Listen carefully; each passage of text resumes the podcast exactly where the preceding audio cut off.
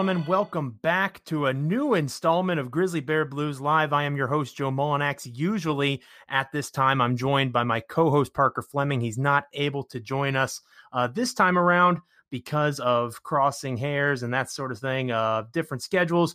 But I, I, wanted to make sure that we got this guest on the show because he does so well uh, in terms of covering the NBA at large, basketball in general. He's we've had him on GBB Live in the past uh, to talk about the NBA draft, but he wrote a great piece about the Grizzlies and, and their young core that I wanted to make sure we got to talk to him here for about 30 minutes or so. So uh, we're going to make it work. So shout out to Parker. Sorry you're not with us, but thank you for joining us wherever you may be here on Grizzly Bear Blues Live. Ways to get in touch with the show you can follow us on Twitter at GBB Live. You can follow me on Twitter at Joe Mullinax. Of course, you can follow the site that I am very fortunate to be the site manager for, uh, grizzlybearblues.com at SBN Grizzlies. And we're starting our annual hiring process this Friday. So if you've ever wanted to do a podcast, if you've ever wanted to be a writer or an editor for GBB, uh, make sure you're checking out the site Friday for official information on that.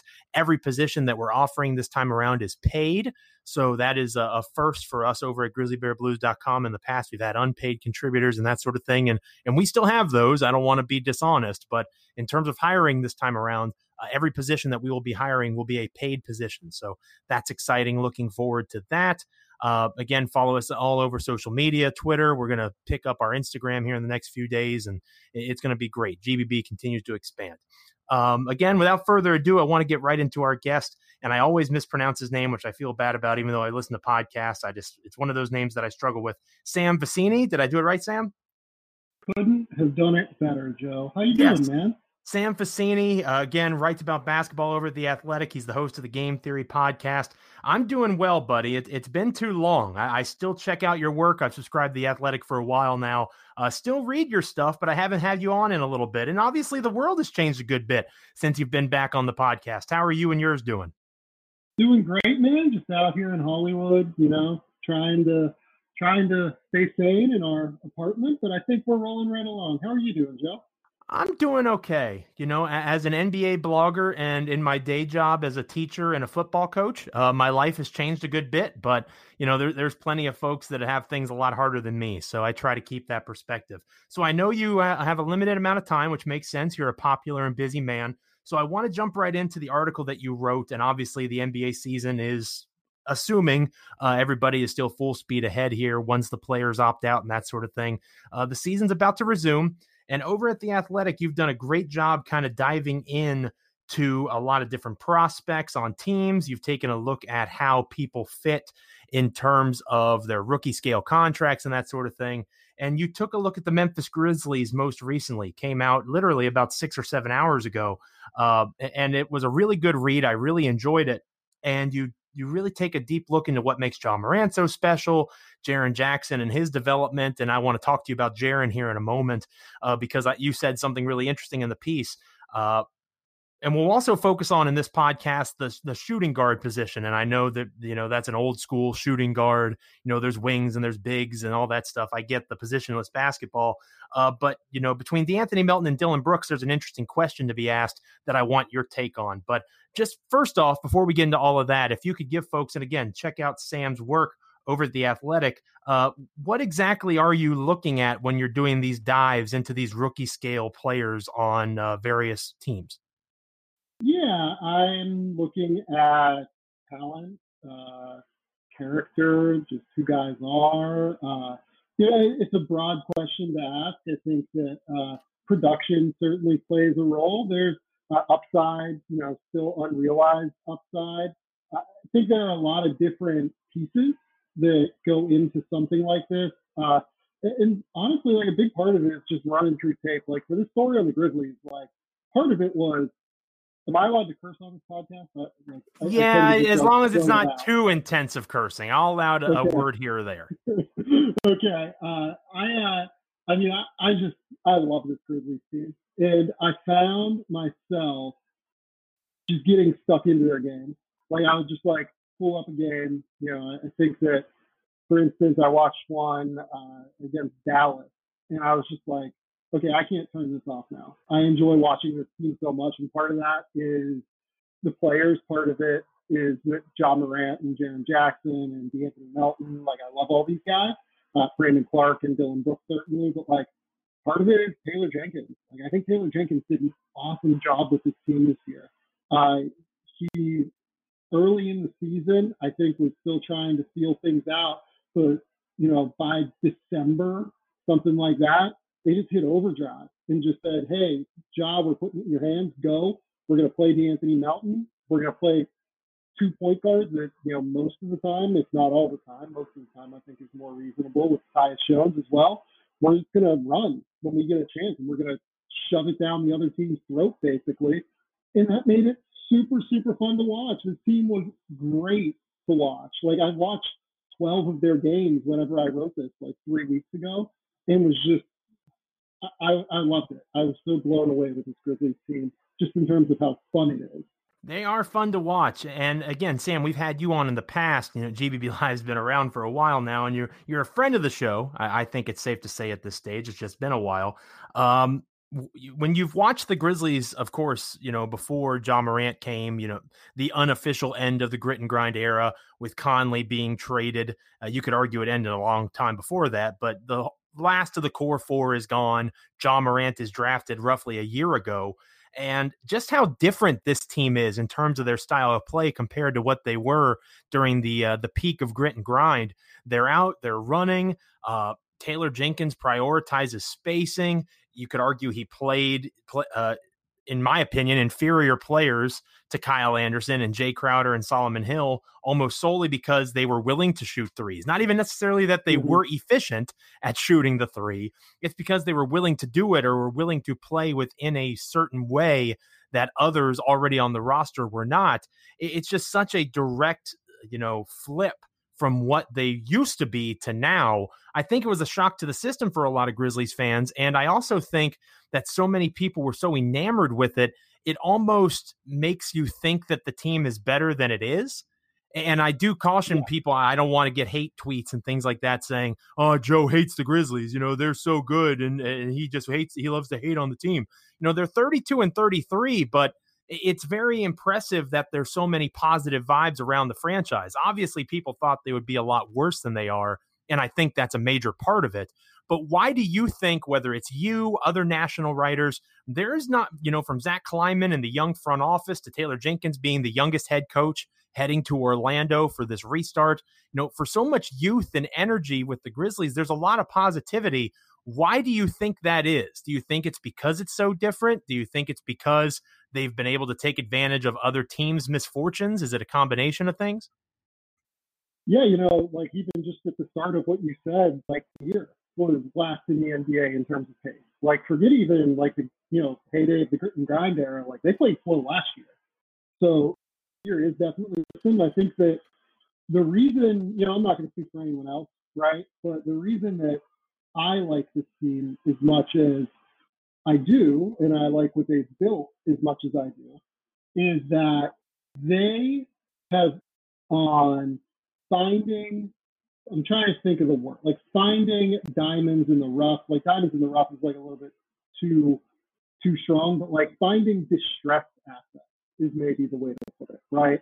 Like like Brandon Clarke, who goes 21st overall in the draft, acquiring guys like uh, De'Anthony Melton just to take back Josh Jackson's contract, and then oh yeah, providing Josh Jackson with a support system and forcing him to prove it in the G League, which is what at this point in his career he needed to have any chance or semblance of an NBA future.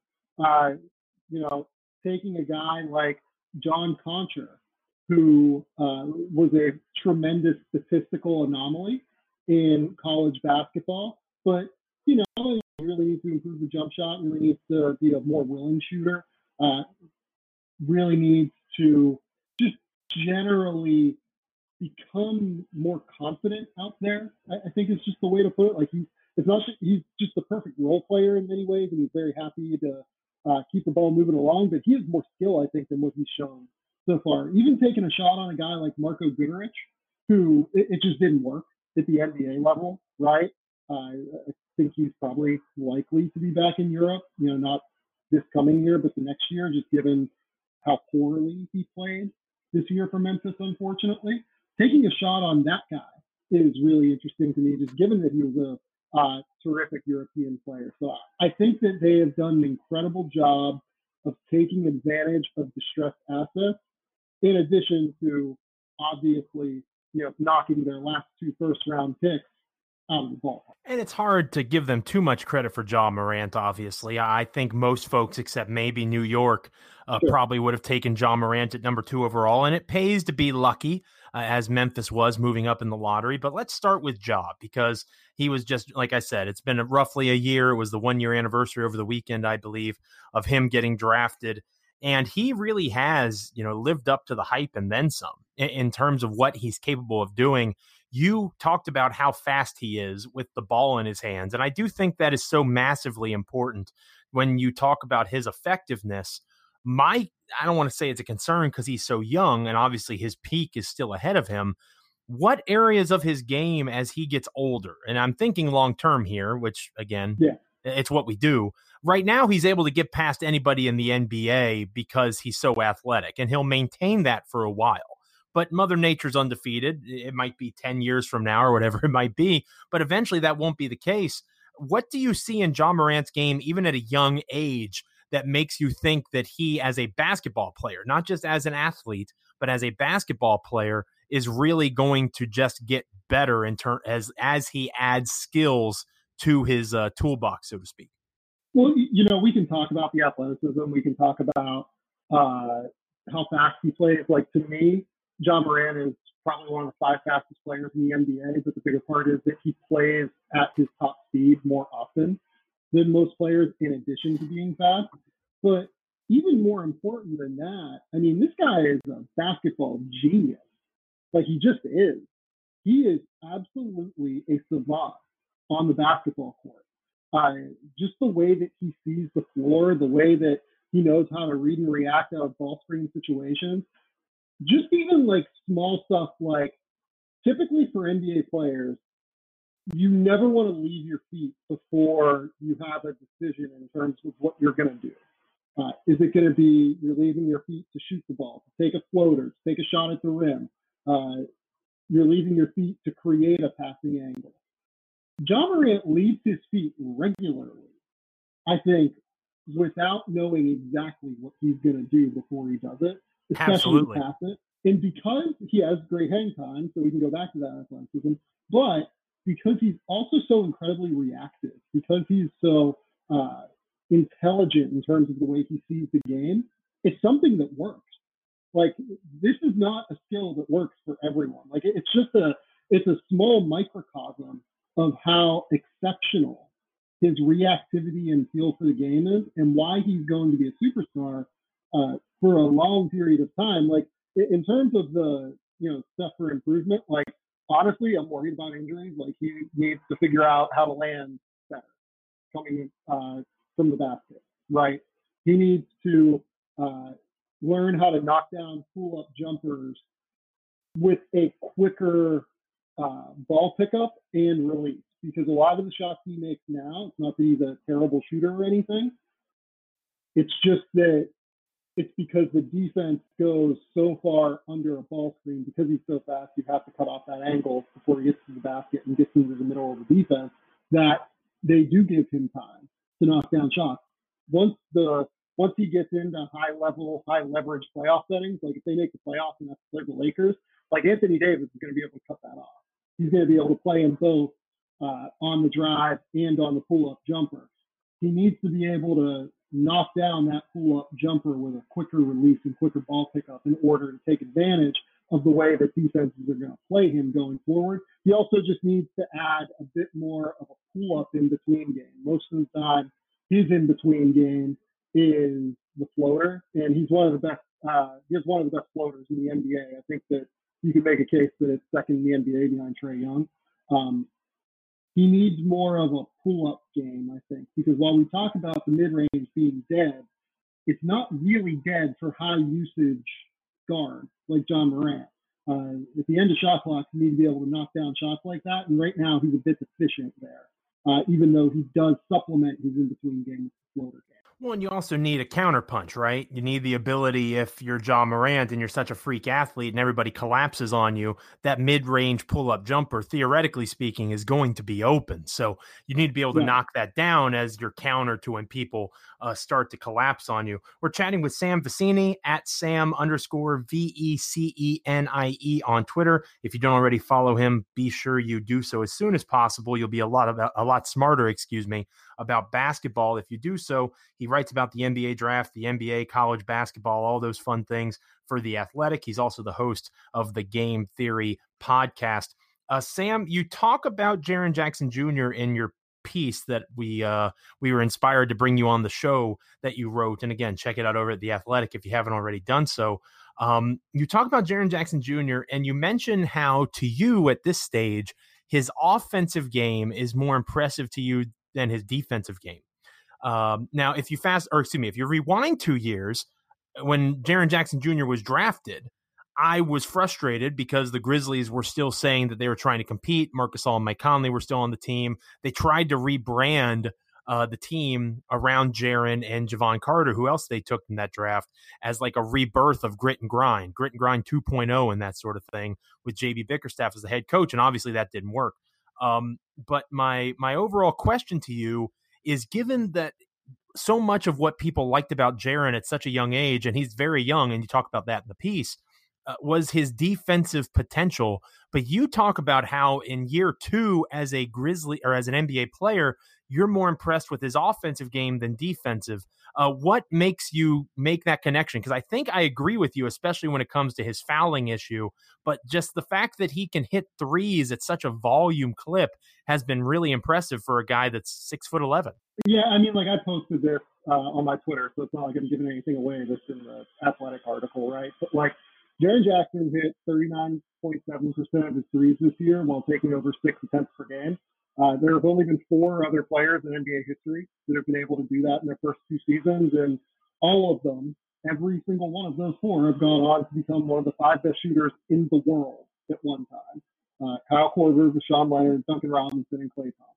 Right? Uh, those four guys are absolutely ridiculous. Even if you reduce it down to five attempts per game, you're still just getting like shooting specialist wings like Landry Shamet, Buddy Hield, Svi Mykhailiuk. Like what Jaren Jackson can do as a shooter is drastically different from what 99% he can do. It's not just that he is efficient at knocking down those shots, it's that he can get them at volume. He can run off of like pin downs. He can, uh, you know, take flare screens. Like they run a really nice set that I mentioned in the piece where like they'll run a horn set where uh, Ja will put it into Jaren Jackson. Jaren will give him the ball in a dribble handoff again, and then he'll run like off the flare screen set from the opposite elbow uh, by Jonas Valanciunas, and Ja will throw the uh, throw the reversal right back to Jaren Jackson for an open three. Like the balance, the footwork, the dexterity that Jaren Jackson has to be able to get those shots off at volume is not normal in NBA center. Uh, it's not normal for even the uh, quote unquote elite shooters at the center position. He's in a class of his own in being able to create three point shots as a darn near seven footer who I think still has tremendous upside defensively. I just don't think he's there yet he's not there yet. The fouls are an issue. He still needs to understand angles and leverage and and how to get back under the basket. And you talk about other issues with uh, with Jaren's game in the piece, and you're right. Uh, you should subscribe to the Athletic if you don't already do so. Don't want to give it all away here, but I agree with your assessment. Surprisingly so in terms of his offense being ahead of his defense at this stage. We're going to take a quick break. When we come back, I have a couple more questions for Sam Vecenie before we get out of here. Don't go anywhere. Welcome back to Grizzly Bear Blues Live. I am your host, Joe Mullinax. I am without Parker Fleming for this episode because we had an opportunity to have a great guest on the show. And we wanted to make everything line up in terms of recording and schedules. Sam Vecenie of The Athletic. Make sure you're following him on Twitter at Sam underscore V E C E N I E. Sam, I'll get you out of here on these last couple of questions. First off, the last of that um, the holy trinity, so to speak, of the Grizzlies' young players that everybody talks about is the one guy that people, you know, kind of historically don't talk about, and that's Brandon Clarke. You talk about that in your piece over the Athletic when you're ranking these young players on the Grizzlies roster. Brandon Clarke had one of the greatest statistical seasons in college basketball history. He does all of these things well that make him an elite role player type in the NBA, and yet he still fell to the Grizzlies to be able to trade up to acquire at number 21 overall in the 2019 NBA draft. And you say in your piece, and it's not a spoiler because it's true, he was the steal of that draft. And I agree with you completely. Uh, I think most folks would. I look at Brandon and you know, we talked about Jaren's issues and whether or not he can be a true center down the road. It's hard to project that out this far because he's still so young. You know, Jaren and Ja both are under the age of 21. They're the two leading scorers on the team. I think the last time a team made the playoffs that had that setup, it was Kevin Durant and Russell Westbrook. So th- that's a good good company to be in, uh, going back to the Oklahoma City Thunder days. Um, but when you look at Brandon Clarke and you see what he brings to the table, he's really good as an athlete. He can finish at the rim effectively. He's a better rim protector than he gets credit for, despite his size. But do you see a long term fit with those three guys sticking together in Memphis? You know, Ja obviously being the guard, Jaren being the the big that can hit the three, the pick and pop game theoretically will become a nightmare for NBA teams between those two. The pick and roll game between Ja and Brandon should be similar, but do you think Brandon Clarke does enough as a rebounder, as a defender, as a offensive player in terms of growth? Because Brandon is much older, at least in terms of a few years older than Jaren and Ja. Do you think Brandon fits long term with the Grizzlies, or do you see him as somebody that they can use? Remember, Memphis has the 2024 Golden State Warriors pick from the Iguodala trade. They have the 2022 Utah Jazz pick with protections uh, from the Mike Conley trade. Is it possible that Clarke could be the young player sweetener to bring in a elite scoring level wing down the road for the Grizzlies? That's not how I would use him. I think it's possible, but I think the fit between Brandon Clarke and Jaren Jackson is seamless. Like you said, like Brandon Clarke is morphing into one of the better pick and roll players in the NBA, in my opinion. He's going to get there at some point. And Jaren is going to be able to like just mesh really, really well with that, in my opinion. Uh, you look at, you can just pop Jaren in the corner on Clarke Morant pick and roll action, and you can force a tagger into a miserable, absolutely shitty situation in terms of figuring out who he has to defend. Does he tag on to Clarke in order to stop the dunk, or does he leave Jaren Jackson, 40% three point shooter, who is terrific and has a really quick release, open? That's kind of a miserable problem for defenses to, pro- to have to solve. I think both of them have enough mobility to be able to get it done defensively. Obviously, those two at some point could uh, form, you know, an impenetrable wall at the rim. Just they can both protect the weak side of the rim, especially. Uh, Jaren, I think a lot of this. My one concern would be that with Jaren, a lot of everything revolves around his ability to become a good defensive rebounder. He's not a good defensive rebounder. We can just call it what it is, right? He, I think he's actually pretty bad. I think the numbers might be somewhat understated because he played a lot of minutes with Jonas Valanciunas, who's one of the better rebounders in the NBA. But consistently throughout the course of his career, from high school to college to first few years in the NBA, Jaren has not been a particularly good rebounder. Uh, to play the center, he's going to have to be able to end possession. And as soon as he does start to end possession, I feel okay.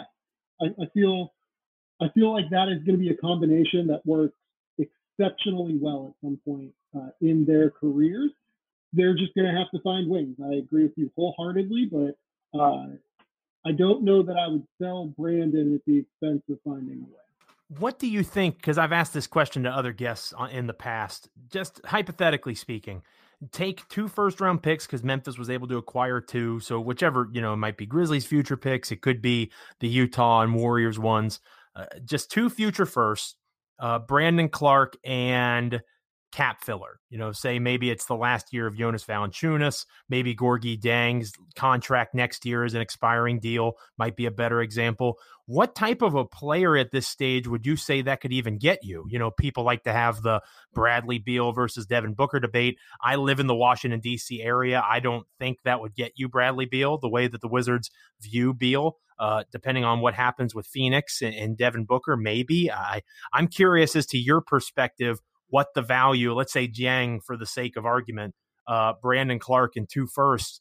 What does that get you, and is that is that even worth considering for the Grizzlies, considering how just in a year they've built up cap flexibility and these draft assets?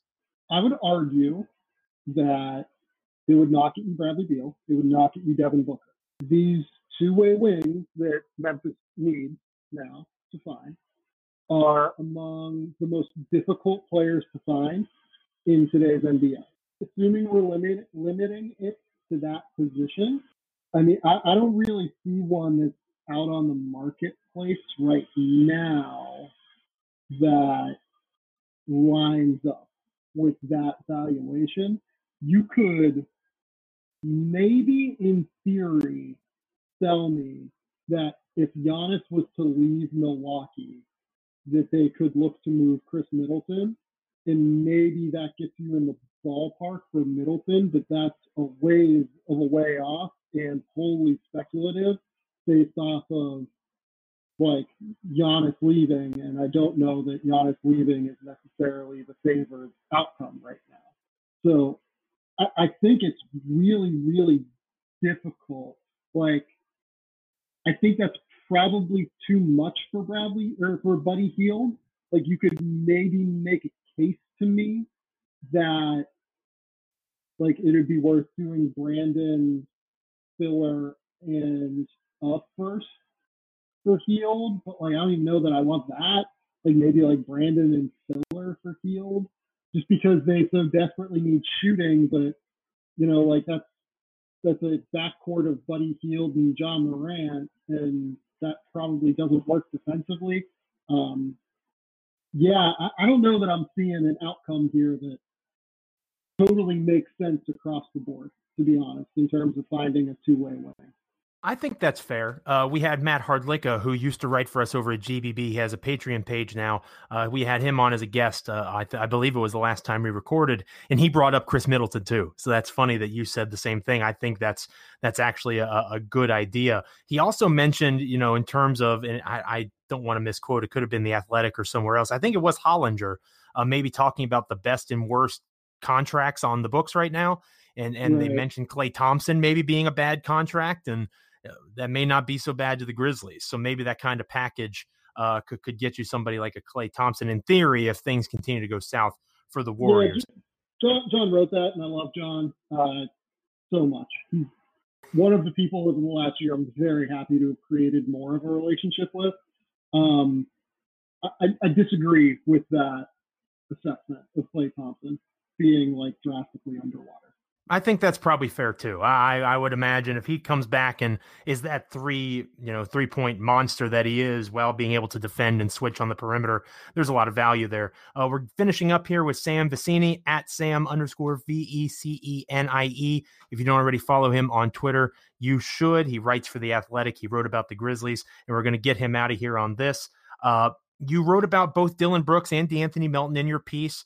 Uh, you put a price tag in restricted free agency on De'Anthony Melton, somebody like Atlanta. Uh, credit to Peachtree Hoops. We talked about this article a while ago here on the podcast, and you mirrored exactly what they said uh, that the Peachtree Hoops guys would offer four years, $50 million. That felt like a lot to us because of what the limits of De'Anthony as a scorer are right now. But at the same time, in theory, you have Dillon Brooks on the roster who could be that scorer. So let's say you do just that. Sam, and you sign De'Anthony Melton to a four year, $50 million contract. You have Dillon Brooks under contract. That pretty much limits, uh, I guess, essentially that would be 12. And th- you got about $25 million a year on average invested in two players. M- my question to you to end us, our time here is the same as our question of the day that I asked over at SBN Grizzlies. Uh, we all, whenever we record a podcast, we do a question of the day. And the question of the day was Is the combo of Dillon Brooks and De'Anthony Melton, as well as Grayson Allen, assuming he sticks around, as the two guard enough long term for Memphis to contend? Because you assume Justice Winslow will be that versatile defending wing who can facilitate offense. Is Brooks and Melton and Grayson Allen enough? Uh, thanks to the over 80 folks that voted in a short term poll, no more is needed there. What was the general consensus? 59.5%, 40.5 thought that was enough. I'll pose the same question to you. Given what Memphis has right now, assuming there is no big trade, is the combination of Melton and Brooks, especially, enough to help the Grizzlies continue to progress back into being contenders? can I can I give a bit of a cop out and say it depends what they do at the three position? Like, okay, I think there's a world where Dillon Brooks and Anthony Melton are enough, but I think that they would need to augment those players with a very strong player at the three. Now, on De'Anthony, it's interesting because if I was the Grizzlies, I don't know that I would pay something like four fifty for De'Anthony. Um, the flexibility a little bit more.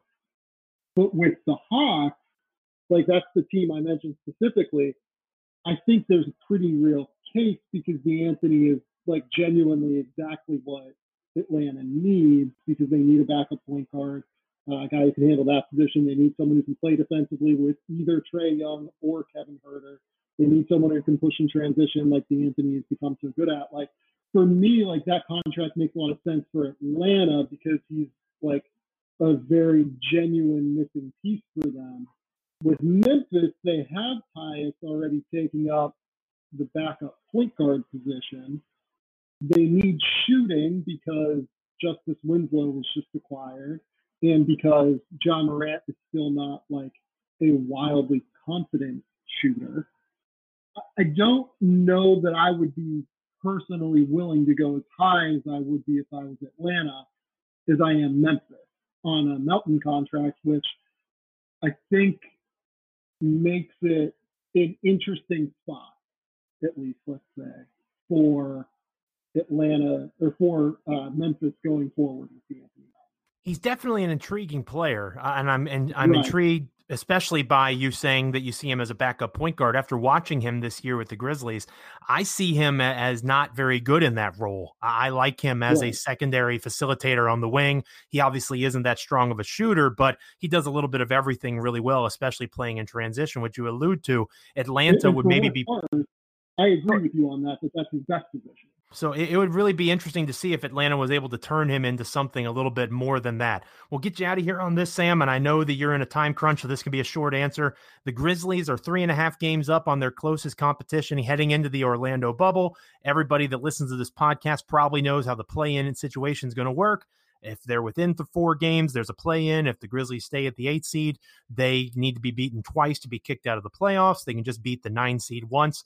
Uh, what do you think Memphis is going to look like coming out of the Orlando bubble, assuming everybody opts into playing? I haven't had a chance to check and see if anybody's opted out of note uh, since we started recording. Do you think the Grizzlies are going to wind up as that eight seed, or does somebody like the Pelicans or Trailblazers knock them off? Yeah, I think it's very likely that Memphis gets the eight seed with eight games to go. Right, uh, it's by far the most likely outcome. Um, I, I understand that Memphis has a bit harder of a schedule than what New Orleans does. But it, yeah, it, it, I think it's too much to overcome. Realistically, Memphis goes four and four. They definitely get that spot. They go three and five. I think it's pretty. I don't want to say it's like hundred percent they get that spot, but I think they have a chance even at three and five to get that spot. So, like uh, me personally, I think that they're going to be fine. I think they are going to make the playoffs, and I do think they're probably going to get swept by the Lakers in the first round because the Lakers are just a behemoth and LeBron is not going to mess around. But uh, yeah, I, I think that Memphis making the playoffs this year would be a really great outcome, and I think I anticipate them doing that. Yeah. Icing on the cake. It would be icing on the cake because if we're going by preseason projections, the Grizzlies shouldn't even be going to Orlando to be part of the bubble in the first place. Sam, thank you so much for your time. It's appreciated. And of course, we'll have you back on down the line. All right, everybody. For Sam Vecenie, I am your host, Joe Mullinax. We'll have another episode of Grizzly Bear Blues Live this week. Thank you guys for listening. We'll be back later on this week with another show. Until then, grind forth, Grizz Nation. This is Grizzly Bear Blues Live.